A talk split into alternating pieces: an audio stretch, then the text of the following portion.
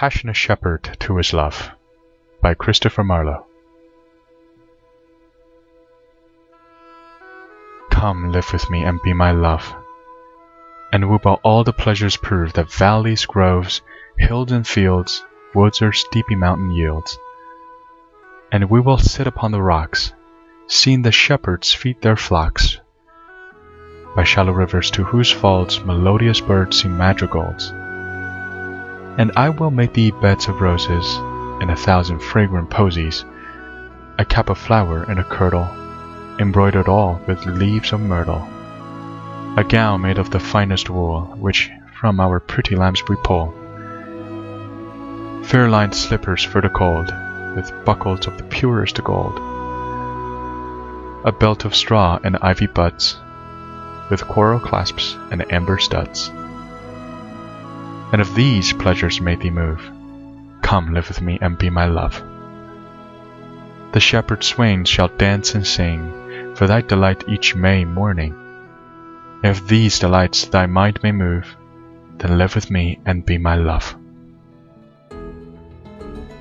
The Nymph's Reply to the Shepherd by Sir Walter Raleigh.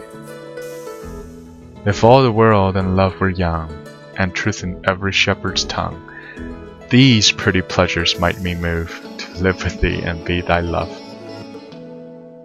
Time drives the flocks from field to fold, when rivers rage and rocks grow old, and the Philomel becometh dumb, the rest complain of cares to come. The flowers do fade and wanton field wayward winter reckoning yields. A honey tongue, a heart of gold, is fancy spring but sorrow's fall. Thy gowns, thy shoes, thy bed of roses, thy cap, thy kirtle, and thy posies, soon break, soon wither, soon forgotten, and folly ripe, in reason rotten. Thy belt of straw and ivy buds, thy coral clasps and amber studs, all these in me no means can move, to come to thee and be thy love. But could youth last, and the love shall breed, had joys no date, nor age no need, then these delights my mind might move, to live with thee and be thy love.